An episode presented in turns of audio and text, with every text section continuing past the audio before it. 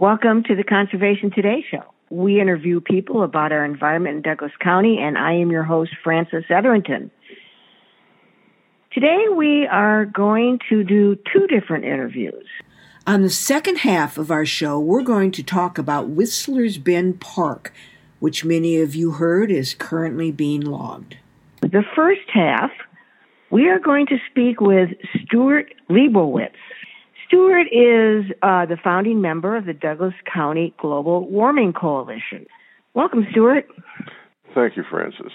Stuart, today we're going to talk about uh, global warming and the cap and trade bill and Lobby Day. Now, Lobby Day is February 6th for the cap and trade bill in Salem. And we are going to have a carpool going up from Roseburg.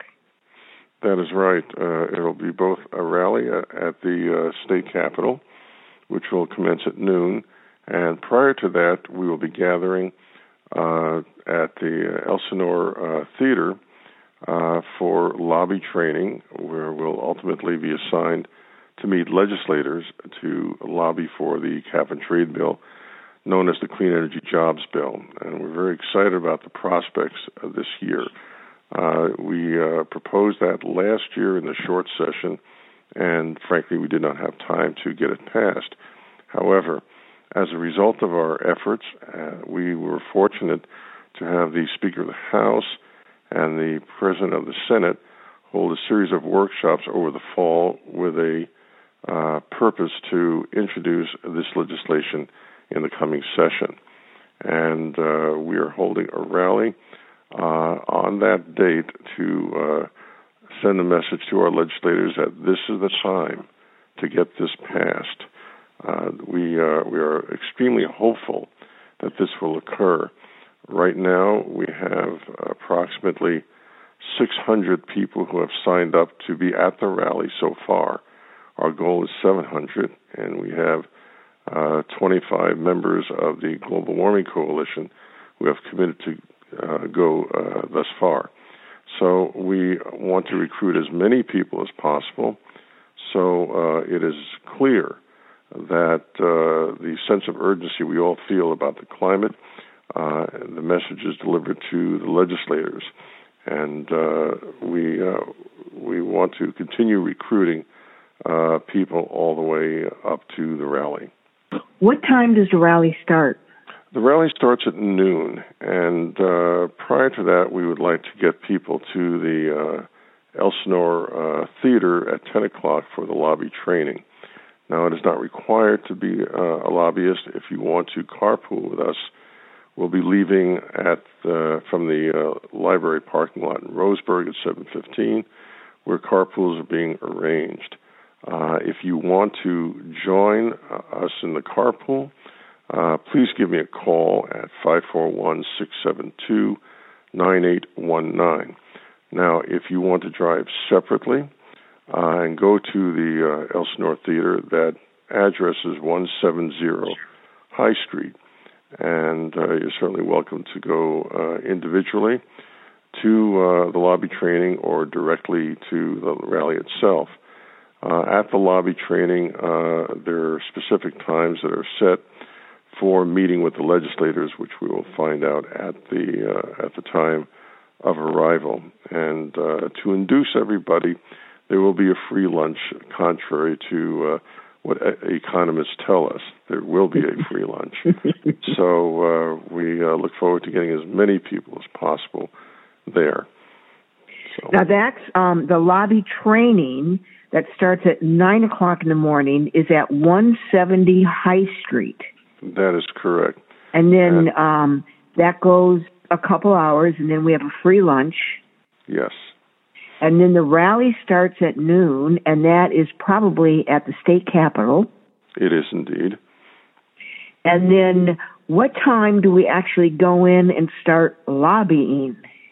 It will uh, most likely uh, follow the the rally, which uh, will probably end around twelve thirty, uh, mm-hmm. and uh, you know individual uh, times will uh, be very much dependent on uh, on the schedule of the uh, legislators, and uh, you know we've got uh, Uh, so far, 28 people assigned to Floyd Prozanski, for example, 17 assigned to Dallas Heard. So it gives you an idea just from our county alone. Uh, although Prozanski also uh, crosses over into Lane, uh, we've been very good at producing numbers. And the more that we can uh, show the legislators that there's a massive support, the better off we'll be. Now, uh, having said that, uh, even though there are what we call supermajorities in both the House and Senate of Democrats, we know for a fact that uh, the uh, fossil fuel industry has been hard at work lobbying to weaken the bill, water it down to the point where it would not be effective.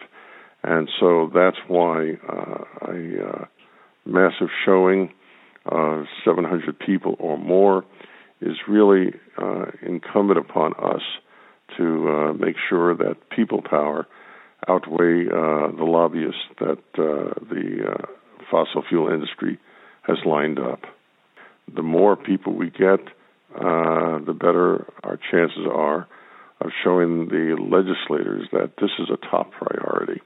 Uh, given the urgency of the issue, uh, there are a lot of uh, other bills and other interests, many of them quite valid, but for us, this is a top priority. Uh, our our state has seen unprecedented wildfires, dis- taking lives, destroying property, impacting our economy. So we are seeing up front the uh, the uh, devastating consequences of climate change already that uh, this is something that in the past we thought were just mere projections, but now we see that the uh, consequences of climate change are upon us, uh, including our state. Um, there's a quote uh, from a uh, climate scientist by the name of Katharine Hayhoe, and she is the co author of the National Climate Assessment, which was just released uh, last year and was reviewed by 13 federal agencies. And her quote runs as follows We are seeing the things we said would be happening happen now in real life. As a climate scientist, it's almost surreal. So, when we started uh, as activists in the climate movement, we would often say that uh, uh, we project climate impacts to occur by the end of the century and so forth. But uh, now we're seeing uh, the consequence, the deadly consequences of climate change um, accelerating more so than we envisioned before.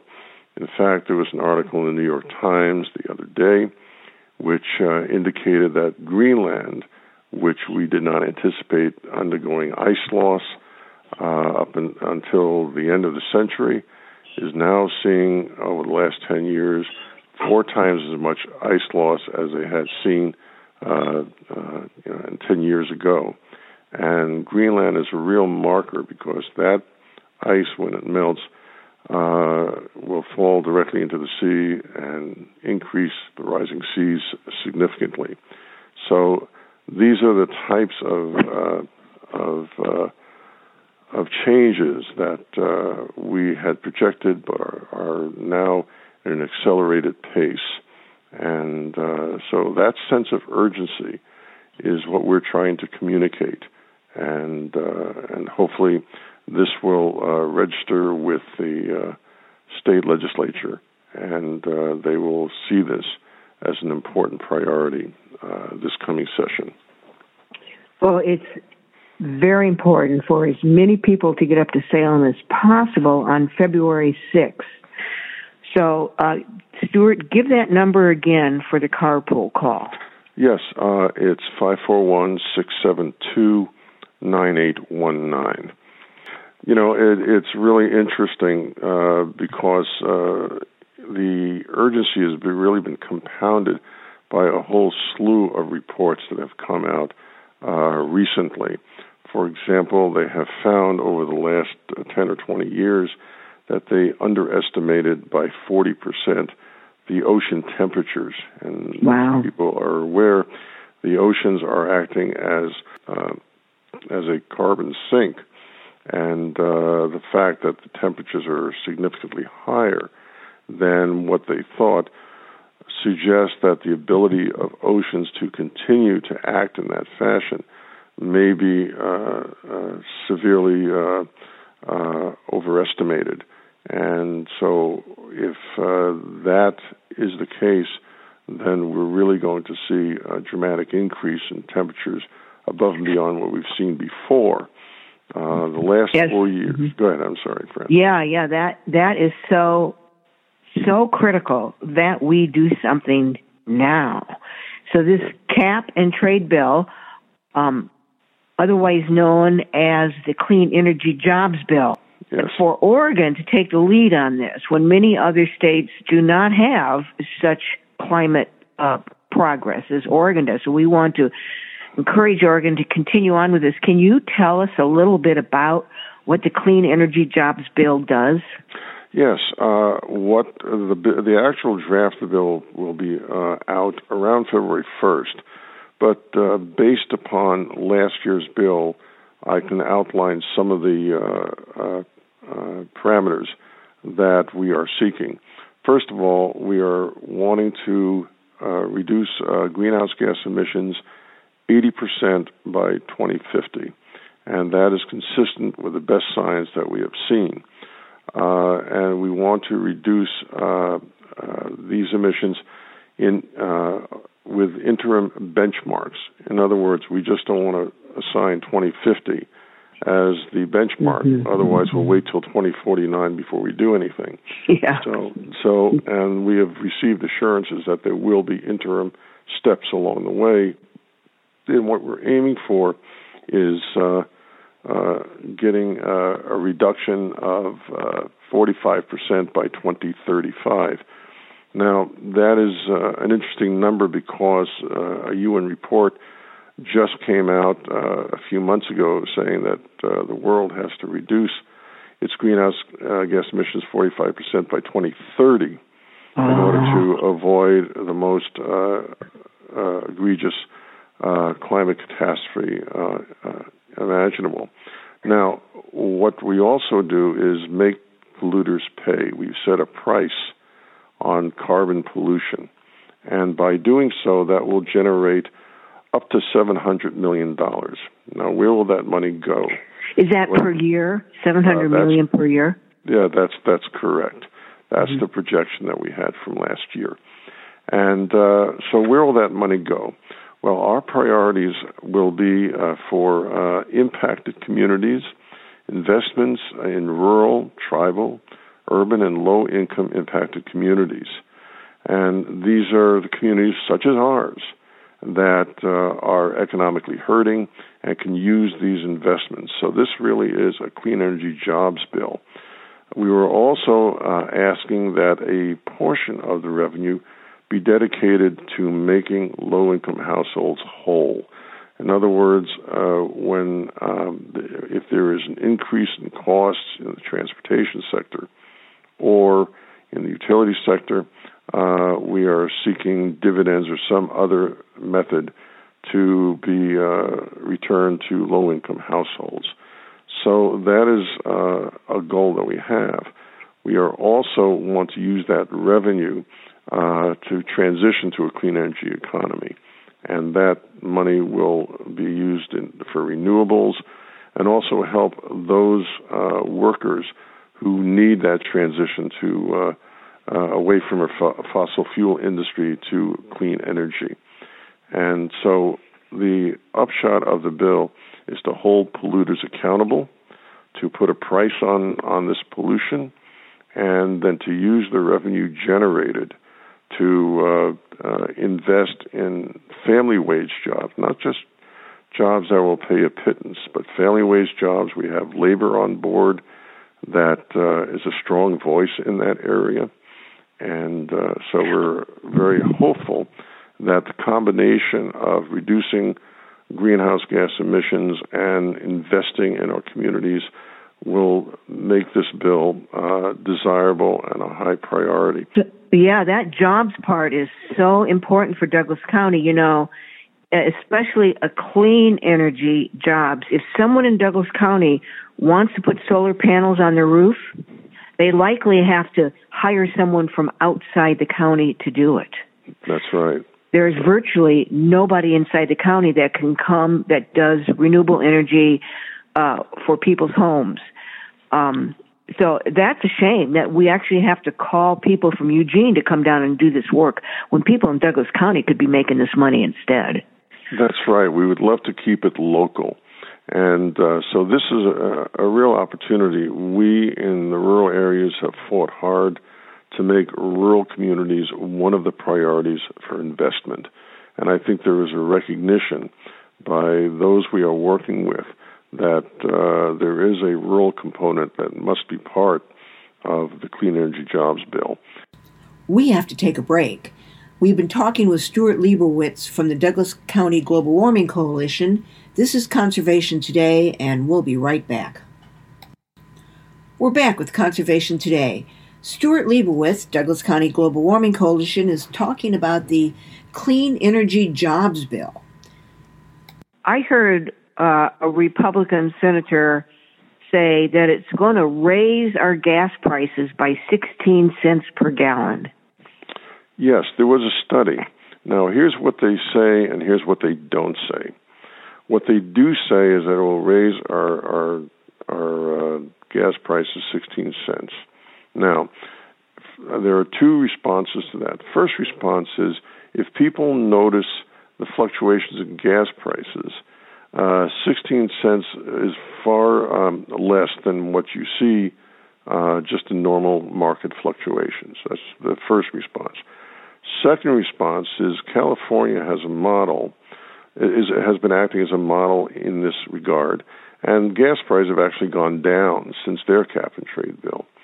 The third response, and the most important response, is that the study said indeed it would go up 16 cents over 10 years. That part they don't quite put out. Well, that's so, normal inflation, isn't it? Yeah, that, that's basically normal inflation. That's right. Yeah. So it, it is part of the uh, disinformation campaign that uh, is using yeah. scare tactics. Uh, and, you know, one other way of looking at it, and uh, this was part of the National Climate Assessment when they projected what would happen in the Pacific Northwest. And what they uh, what they projected was uh, a significant impact from extreme weather events uh, on our health, our infrastructure, our resources, and somehow that economic component is not looked at when you weigh the entire picture. And uh, yeah. in that in that uh, national climate assessment that they did, they said by the end of the century, our our GDP uh, will go down 10 percent, and in just 30 years, our agricultural productivity will drop to 1980 levels. You know that, yeah, that's definitely important to have the future financial impacts of of global warming considered in this equation for sure. That's right. So it to, to cherry pick this information it does a disservice to the urgency and the uh, powerful impact that that global warming presents. So I have another question. Yes. I have another question about what the bill would do. Um, as here in Southern Oregon, here in Douglas County, uh, today there was a major ruling on the Jordan Cove uh, proposed pipeline through Douglas County for the Canadian corporation Pembina to ship Canadian frack gas to Asia using Douglas County for their pipeline. Uh, it was interesting that a, a judge today ruled that they had not, uh, that Douglas County had not given them proper permit. So right now that pipeline is stopped and on hold. But if they appeal this and the pipeline is up and running again as proposed, um, it it all goes to the export terminal in Coos Bay, where it, there's a big, huge refinery proposed to be built there that will take the natural gas and liquefy it. Now, an organization called Oil Change International they uh, estimated that Jordan Cove's in-state greenhouse gas emissions, just in Oregon, is going to be 2.2 uh, million metric tons of carbon dioxide equivalents a year. Um, and that's 1.8 million tons from the terminal and 400,000 tons from the pipeline across southern Oregon. Let's say we pass the cap and trade bill and three years down the road after that, Jordan Cove builds his plant. What part will they be uh, required to participate in the cap and trade? That's a great question. And let me add that uh, the Environmental Protection Agency, prior to the Trump administration's uh, takeover, uh, backs those figures up in terms of uh, greenhouse gas emissions. In fact, uh, Jordan Cove would be the largest greenhouse gas emitter in the state were to be completed. So this is a very lo- large concern uh, of our global warming coalition and uh, the uh, climate activists as a whole. And to answer your question directly, any uh, climate pollution that is produced in this state is would be subject to cap and trade. So the from what you're describing, the overwhelming majority of the uh, pollutants that come from Jordan Cove would be subject to uh, the uh, cap and trade bill. Now there are there are some elements that wouldn't, like any other bill uh, governed by interstate commerce, we couldn't touch. But that which is stationary inside the state that would fall under the cap and trade bill. So we're very confident that uh, that the Jordan Cove project would bear the same uh, uh, punitive uh, uh, so, any other polluter. Mm-hmm. So, at 1.8 million tons just from the terminal, uh, how, how much will they be allowed? And so, there, and how much then? would they have to buy? Well, the way the the cap and trade works is that uh, any uh, company, unless they are granted free allowances, and we don't want that, uh, any company that produces over 25,000 metric tons would be subject to the cap. And in order to um, uh, escape that cap, they would have to purchase allowances. So that in essence, is where the cost lies. So the amount of, of, of revenue that's generated from that it would pro- probably take place in the rulemaking uh, portion. Uh, but that would apply to everybody, not just uh, Jordan Cove. So the terminal would emit 1.8 million metric tons. And so they would have to pay for everything over, what'd you say, 25,000? 25,000 metric tons. That's huge. I wonder how much yes, it's going to cost them. Well, that'll be interesting to see. And my hope is when uh, Jordan Cove looks at this, uh, they'll back off. And uh, you know, it, it's a, it's a calculation that they'll make. And plus, you know, the other to uh, think about is that the cost of these allowances will increase over time because the cap uh, you know, uh, lowers each year or every five hmm. years or however however they uh, frame it. And so it's not just what they pay this year, but also projected into the future. So, so they're allowed. So they're allowed 25,000 metric tons the first year, and maybe then in five years it might be 20, and in five years it might be 15, and they would have to buy the rest. Well, actually, I think it's the cost that would increase, and then the cap, uh, yeah, the cap would go down. So, uh, in in essence, uh, the amount of money that they would have to pay would increase. So that's my understanding of the bill. But you know, there, the fact that they would be a major emitter would uh, cast a pall, I would hope, over their uh, investment decision and and force them to drop the project uh, altogether. Well, what so, parts yeah. what parts of this bill is industry trying to water down? What they're trying to water down is uh, basically allowing exemptions across the board for uh, major emitters. And under the idea that, well, gee, this will drive industry out of the state, and so we want free allowances to pollute above and beyond the 25,000 metric tons, and that is, you know, completely unacceptable to us. And the uh, the concept is there might be certain industries which would be uh, significantly impacted initially, and they need time to readjust. So they want uh, the right to be to have their um, requirements waived. So that's the type of watering down that we are concerned about, and that is why, really, when we talk about getting people out to the rally, it's the type of talking points that we want to deliver to the legislature.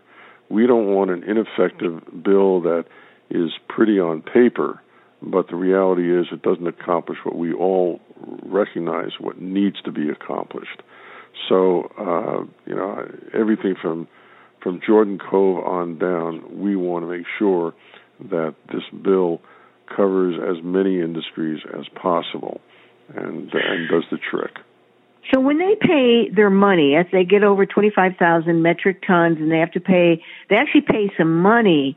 They don't trade it for things like tree planting. Well, this is an interesting question, and I'm glad you brought that up because one of the major concerns we have are what is known as offsets, and mm-hmm. and mm-hmm. that's that's I think where you're heading and we Mm-hmm. really want to minimize those offsets as well because uh, this could create a giant loophole. And so uh, the offset uh, question, the allowance question, both of those uh, offer opportunities to water down the bill. And so we're, we're very mindful of the fact that we want to have as strong a bill as possible, limit the offsets, and probably limit the offsets uh, hopefully to Oregon if we can. I understand one of the largest carbon polluters is actually the timber industry. Clear cutting emits a huge amount of carbon into the atmosphere, but this won't be included into the bill uh, for various reasons. Yes. And so, if tree cutting is not counted as a carbon emitter, I don't see how you could count tree planting as a carbon sequester. Yeah, and I think that's a really good point. Um, yeah, there, there are reasons why we have not approached the uh, the forest issue at this point. Um, not the, the least of which is it's a fairly complex issue which really needs to be dealt with under a separate bill. It's not that we don't want to deal with it, but uh, it it deserves its own bill to address the uh, complexities of uh, of uh, forest uh, of the forest pollution and all that type of stuff. Right, I but- understand that. Yes. Yeah. Uh-huh. But but your your point is well taken, and to the extent that we can lobby hard for as few exemptions and offsets as possible, we will have a strong bill. Our, our motivation, quite clearly, is in line with all climate activists. We want to make sure it does the trick. It doesn't do us any good if we have something that says, yeah, we'll reduce our emissions 80% by 2050, and then you have loopholes that you can drive a polluting truck through, Yeah. and uh, and it doesn't do what we want it to do. So we've worked awfully hard for several years to get to this point. We're hopeful, but we need people to come out and support the very uh, concepts that you have outlined. Namely, let's limit the exemptions, let's limit the loopholes, and get a bill that is meaningful for everybody. and we have to do it soon. Uh, Our climate is changing so fast. We really have to get a handle on this. We can't ignore it anymore. I know. Uh, just as a, an example, um, the uh, statistic the UN report put out that we had to reduce our, our emissions 45% by 2030. Last year, once uh, Trump pulled out of the Paris Agreement, last year our emissions went up 2.5%. So we're going in the wrong direction Yes. thanks in part to the uh, federal government. It is really up to the states now to uh, take the lead And uh, and the other part is that if we can take the lead, hopefully we will have a federal government in 2020 that will recognize climate as a top priority, and this can serve as a model that uh, uh, people in the federal government can look at and do something with. Could you please repeat the time of the Salem Lobby Day and how people can join the carpool? Okay, 7:15 in the morning from the uh, parking lot in the library. Call me 541-672-9819 and we'll get you there. Okay, and that's on February 6th. February 6th, Wednesday, February 6th. And so important for as many people as possible to turn out for this lobby day. We have to take a lead on climate action in Oregon. Absolutely. We have been talking with Stuart Liebowitz from the Douglas County Global Warming Coalition. This is Conservation Today, and we're going to take a break. And when we come back, we're going to have a roundtable discussion about the logging in Whistler's Bend Park. We are back from our break. This is Conservation Today. I am your host, Frances Etherington. And for the rest of the hour, we're going to talk about Whistler's Bend County Park. Douglas County recently logged many trees at the park. I am here at the Umpqua Watersheds office with a group of people who are upset at the way this happened. Let's go around the room and introduce ourselves. I'm John Hunter. I'm with uh, I'm president of DC Parks, and I'm on the board of directors of the Umpqua Watersheds. Kat.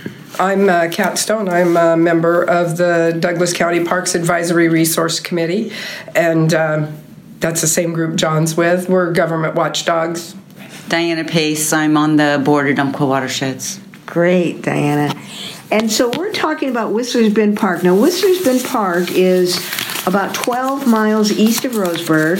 It's east of Glide. It is a gorgeous park in a bend of the Umpqua River. Has a lot of nice forests and shade trees, a lot of nice camping areas, picnic areas, day use areas. This is what the Parks Plan says about Whistler's Bend Park. Uh, it is uh, dedicated as a public park in 1957 and is about 174 acres in size. It is a unique peninsula shape as a result of the Horseshoe Bend in the North Umpqua River that serves as the boundary for much of the park. Now, the amenities include uh, a lot of camping, three yurts there, and uh, a, a, gorgeous day use area. The disc golf. Disc golf. Oh yeah, disc golf. Big deal. Yeah, disc golf. The park is one of the nation's top-rated disc golf Whoa. courses. Uh, the course is 27 holes and meanders throughout the park, and annual disc golf tournaments are held at the park. Um, one of the enthusiasts said this is probably one of the top five courses in Oregon, although we've heard it's one of the top courses nationally. It's global. It's actually global. They, they talked about having people from all over Europe come to play. And even when uh, Rocky or Chris or Tim went out uh, to one of the tournaments, they said that they had uh, license plates on the cars from all over the country and Canada. Now, we have since discovered they have taken out hundreds of trees in the park, have cut them down.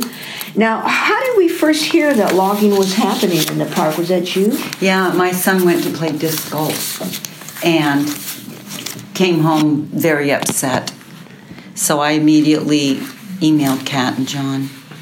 And then you went out and looked? Yes. And what did you see, Kat and John? And you went out and looked too.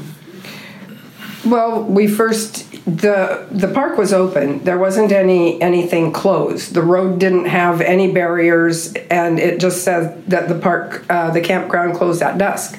We drove down into the park and looked around. We walked up to the campground, and there it was. It was um, log decks everywhere.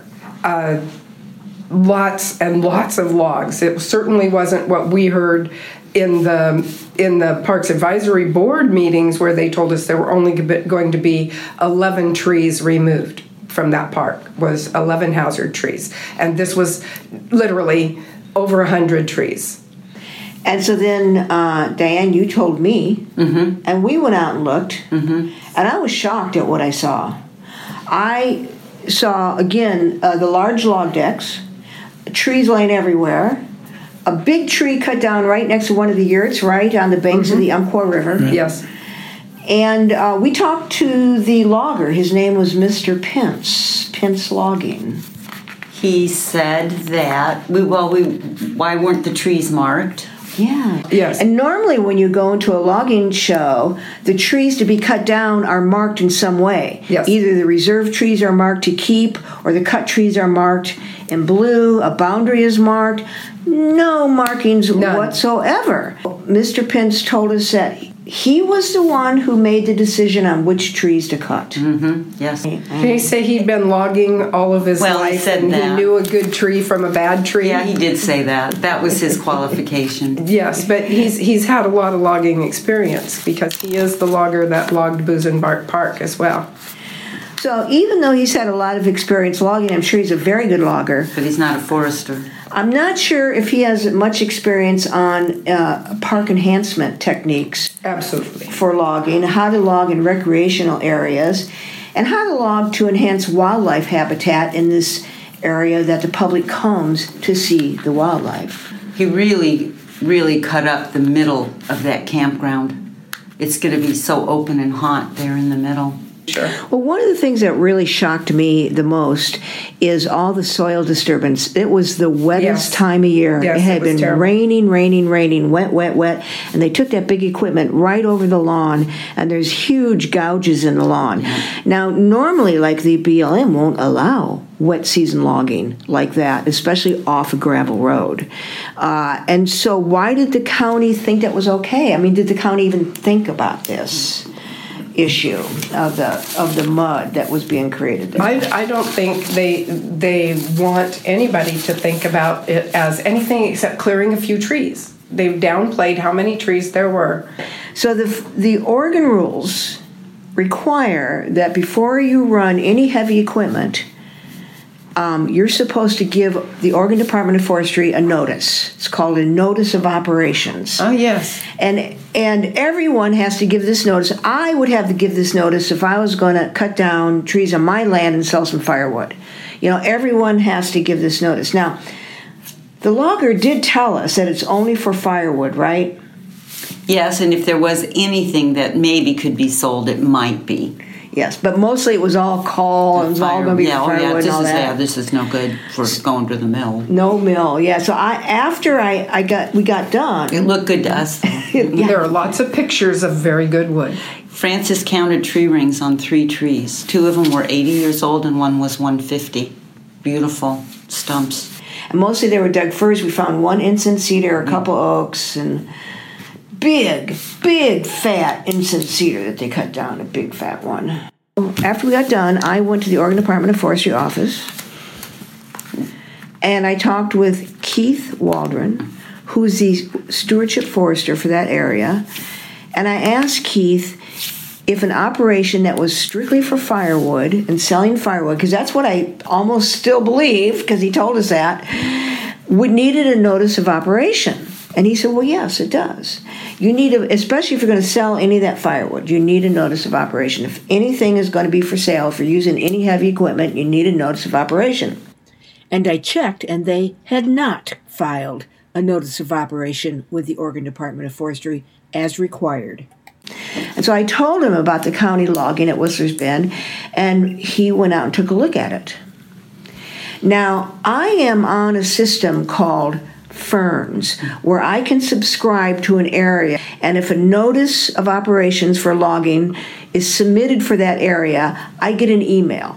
And so I was able to see that that evening a notice of operation did come in. Not long after I had talked to the forester, he probably went out there and came back, and then a notice was submitted. And the notice was uh, contact person was Rocky Houston, the parks director, and the landowner was John Everett, the forester, Douglas County uh, Lands Department was the landowner, and it said that they were going to do commercial thinning and selective harvesting, and that they expected to get 21,000 board feet. So that would be about four log truck loads worth of wood they considered they could sell. So when we got that, I was I was surprised. It wasn't anything like what the logger told us mm-hmm. when we were in there. So then the big question is, why did they not submit a notice until we inquired about it, until we reported them to the Oregon Department of Forestry? Incompetency. Yeah. He, well, Rocky says he didn't know he had to. Well, that's what he says. Uh, deny, deny, deny. Yeah. Uh, in, incompetency, uh, they think they could get away with it. I mean, you would think after Busenbark that they would be a little bit more aware and maybe a little bit more concerned, but. Uh, now, Busenbark was a county park right. west of Roseburg, gorgeous, mature, old growth tree county park. What happened to it? Uh, they uh, well, they in 2015 they cut the entire park, uh, 20, 23 acres, hauled off over about a, million board uh, board uh, feet of lumber on, yeah. on there. So, so, the, so they had clear cut one of our beloved right, county parks, right. Busenbark, and so you'd think they'd be more careful about logging in other county parks because the, the the citizens really gave them hell over that Busenbark Park. When Busenbark Park was logged, nobody was really watching or or knew the extent of the park's system. Busenbark was the first park in Douglas County and still was used by a lot of people. It was very precious to many people who had weddings there. They held go kart races, on Sunday school picnics and parties, uh, veterans' ashes scattered there. It was really a part of the community, but nobody knew they had to watch. And the commissioners continue to say, well, nobody spoke up to say anything before we logged it. Well, now there are people watching, people like DC Park. And um, if they had brought this up that they were going to log, there certainly would have been people speaking up. And they wanted to do it. Well, well, the frustrating thing to me is we've been going to the. I've gone to every park advisory board meeting since Busenbark was logged. We go and we suffer through the meetings just because we're determined that we're not going to have this happen again. And yet, despite the fact that we, we've been to those meetings, they, they still pulled this off. And they pulled it off by lying and, and deceiving because they said they were going to cut 11 trees. We believed them. And they further hid the logging at Whistler's Bend by not filing the notice of operation, which was legally required. One of the reasons why it's important to provide a notice to the Oregon Department of Forestry when they're going to be logging because the Oregon Department of Forestry has a database they get from the Oregon Department of Fish and Wildlife of, of what sensitive species are out there and what to be careful for. I knew that there was an osprey nest in the area because in 2015 they took out some hazard trees in the park, provided the correct notice, and that notice came back and said, well, there's an osprey nest, be careful, right? So they knew in 2015 to put in a notice far less volume, but in, they somehow forgot they had to do it now in 2018. And what about that osprey nest? Well, just about five days after they put in their notice, there was another uh, permit that came through from ODF to the county uh, that said, by the way, there's an osprey nest there. Uh, they are known to make multiple nests. So you better be careful and look to make sure there's not any nest. It's really important for them to do a survey before they go out and start cutting. But Mr. Pence is a logger. He's not a wildlife biologist. Exactly. No. And so he did, he likely did not look up in the trees to see what was up nope. there before he cut nope. the trees down. And regarding the osprey, Keith also said that they need to submit a written plan about that, about protecting that site. And they did. Okay.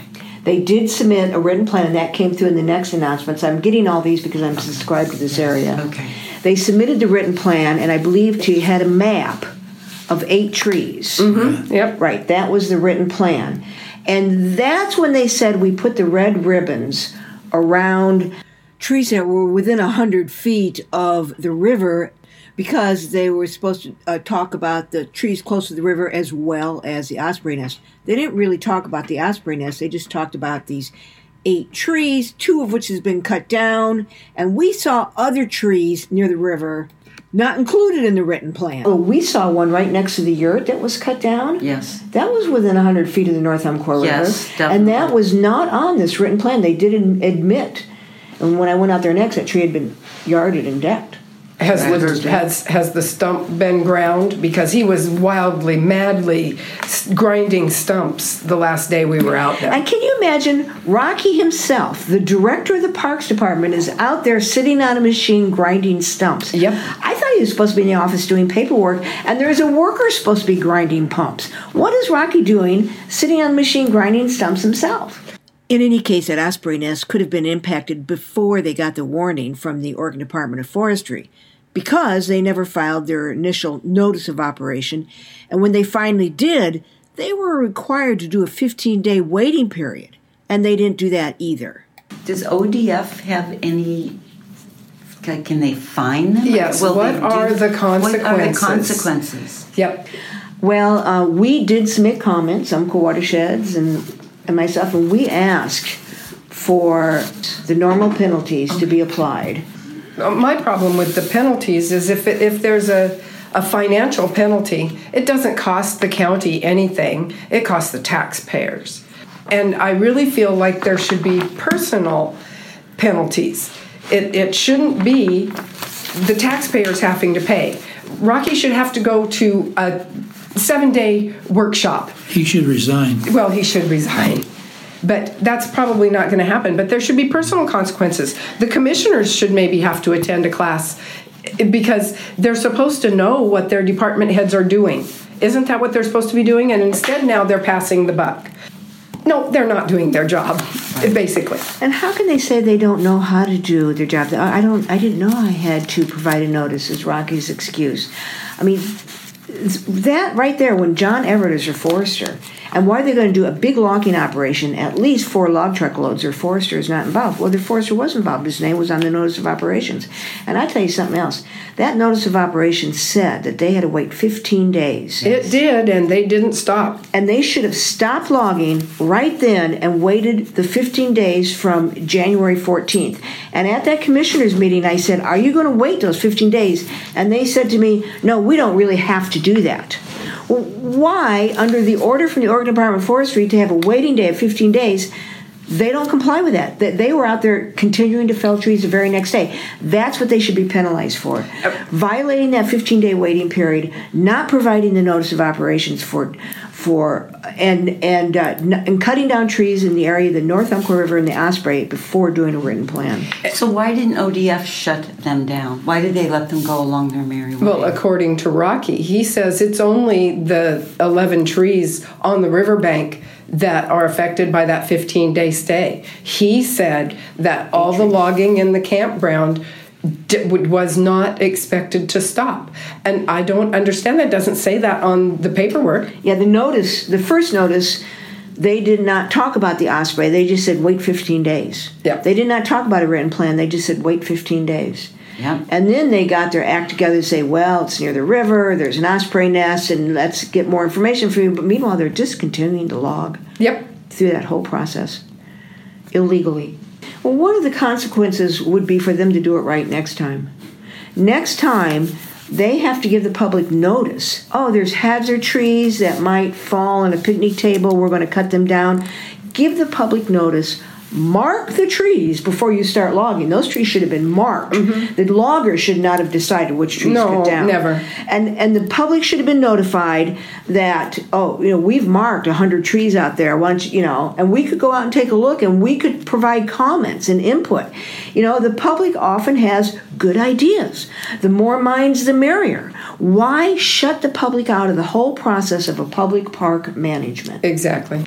The other thing is, uh, Park also has um, in in these uh, Parks Advisory Board minutes and presentations that we have, they also listed three other parks, I believe, and Kanipe Park is one of them, and it also has hazard trees. Now, hazard trees, we have seen many Douglas fir trees get thin crowns due to the drought in the Douglas County area. I've seen that a lot, and so I believe that there were some hazard trees out there at uh, at Whistler's Bend Park.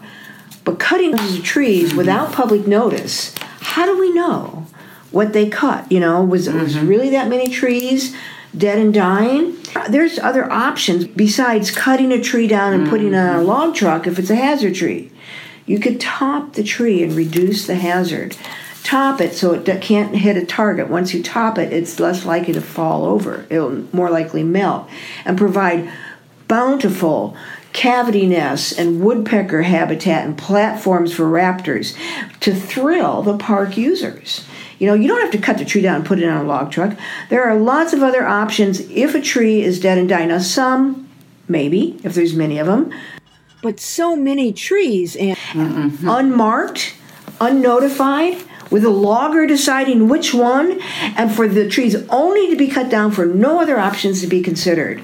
Well, to listen to the Board of Commissioners today, you have to be terrified that every tree is going to fall on you. The only good tree is a down tree that's down by a logger's saw. That was infuriating. How many people have died in Douglas County in 25 years that weren't carrying a chainsaw? How many people have died in Douglas County from having a tree fall on them? Another problem with this logging all the trees is when you thin a stand of trees, that reduces the amount of protection of the trees that are left standing. They are more subject to the pressure of the wind and to come down. I mean, and the other issue is how can we track the money? Uh, you know, all public agencies should be open and above board so the public can easily track money going through their hands. We that's the way to prevent corruption and to keep a clean government. Here, there was no public notice. The public never got to look at the trees. None of the trees were marked. The logger decided which ones to cut them down, and they never put in a public notification. And so, how are we ever going to know how what their cruise is? Are they going to tell us what their final cruise is? How many they did put in a log truck? How much money they made? How can we track that? Is it Public po- record request. Yes, request, and it has to be done on the proper form. You can't just submit it by. It costs money too. it costs- Yes. Yeah. So they could make, i- i- if they do, do as badly on this timber sale as they say they are, they could make more money on their request for public information than they do on the log sale. Because everybody will be asking for these scaling results. So another thing that's come to my mind is why doesn't the county have in their parks budget some money set aside for hazardous tree removal? If it's such a problem, they should have some money in their budget and have money to hire a consultant to look at these trees and, and make the proper evaluation. If they really cared about trees, they would want to keep as many of those trees as they can, even if they was cutting cutting out the top of them, because that is what that park is all about is those trees, and that's why the people go there. But they do not approach it like that. I found it interesting at the Parks Board meeting, which was the day after the commissioners' meeting, when we had some young dif- disc golf players get up and speak. And they were highly disappointed at the condition of the park. And they complained deeply about the mud and the ruts, logging during the wet season and running right over that grass with the heavy machinery, about the condition and state of the park. But she was she was she, she was upset. She was she definitely felt that that they had pretty much destroyed that part of the park for disc golfing, and uh, I think overall, the disc golf people are heartbroken, but they are trying really hard to be civil. They don't want to take the chance that they're going to lose their baskets and lose their playing area. That in effect, the um, it's only one basket area that was affected by this, but if they put in an RV park where it is, it's kind of in the wrong place for a disc golf course. Okay, what else uh, should we talk about? What have we forgotten to say? I liked your comment um, that you made when we were walking the park about the um, invasive species. The Scotch and, broom? And the, yeah, the- particularly the Scotch broom, and that uh, perhaps a county should be investing in cleaning that up. And we had talked a little bit about maybe um, doing a volunteer group to do that. Yeah, the noxious weeds, the uh, invasive species are really uh, can, can be a big problem in the park. Um, they can be a big problem in our wildlands.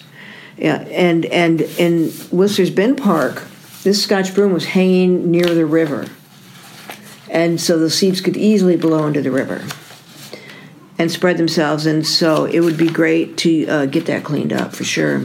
I feel really concerned that the the commissioners and the and the parks department, you know, being Rocky, they are they just are not open to any point of view that's not in alignment with how they see things, and we've tried to communicate with them for so long.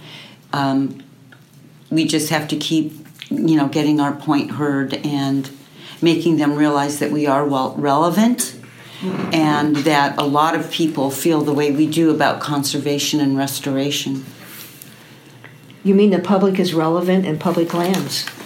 Yes, and that we, as conservation people, are relevant. You can't just keep shrugging us off and pretending we aren't there because we don't have the same point of view.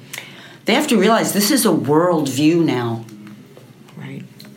Right. The other thing we talked about the PAB meeting last week that they just go they yeah, they're just going along with it. The And you think they had the facts that PA board knew? Do they know about Whistler's Bend? Do you think they have the facts? I, I don't know that they care. Oh. I'm sorry to say, I think we're out of time. Uh, thank you, everyone, for coming and talking with us. This is your host, Frances Etherington. We'll see you in two weeks again for Conservation Today.